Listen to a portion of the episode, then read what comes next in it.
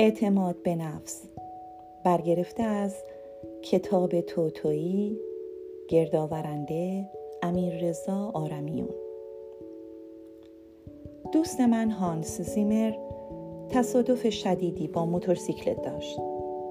به همین خاطر انگشتان دست چپش را از دست داده بود. خوشبختانه من راست دستم. چیزهایی که می‌توانم با یک دست انجام دهم شگفتآور است. این جملات را در حالی می گفت که داشت با مهارت برایم یک فنجان چای می ریخت.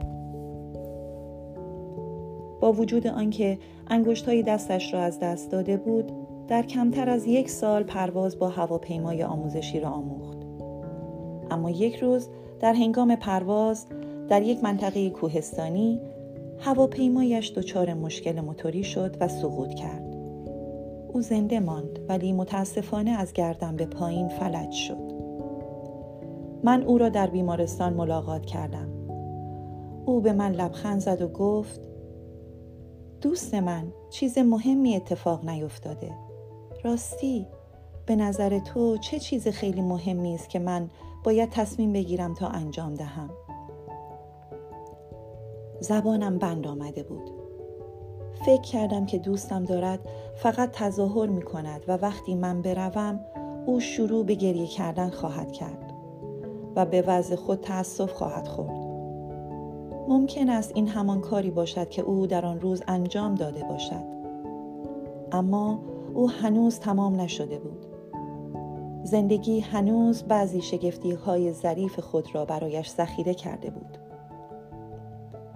او زن زندگیش را در یک کنفرانس افراد معلول ملاقات کرد.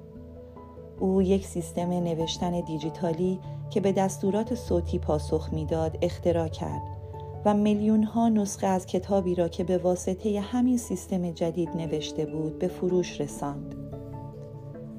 در پشت جلد کتابش این نکته کوتاه را نوشته بود.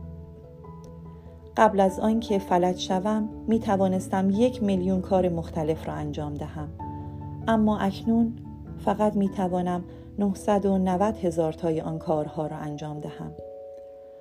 اما چه شخص معقولی به خاطر ده هزار چیزی که دیگر نمی‌تواند انجام دهد نگران است در حالی که 990 هزار تای دیگر باقی مانده است. نورمن وینس می‌گوید طی سالیان دراز دریافتم که مشکلات انسانها را بزرگ یا کوچک می کند و هیچگاه انسان را همانطور که هست باقی نمی‌گذارد. برخی از مردم تحت فشار مشکلات می شکنند و برخی دیگر مشکلات را می شکنند. پایان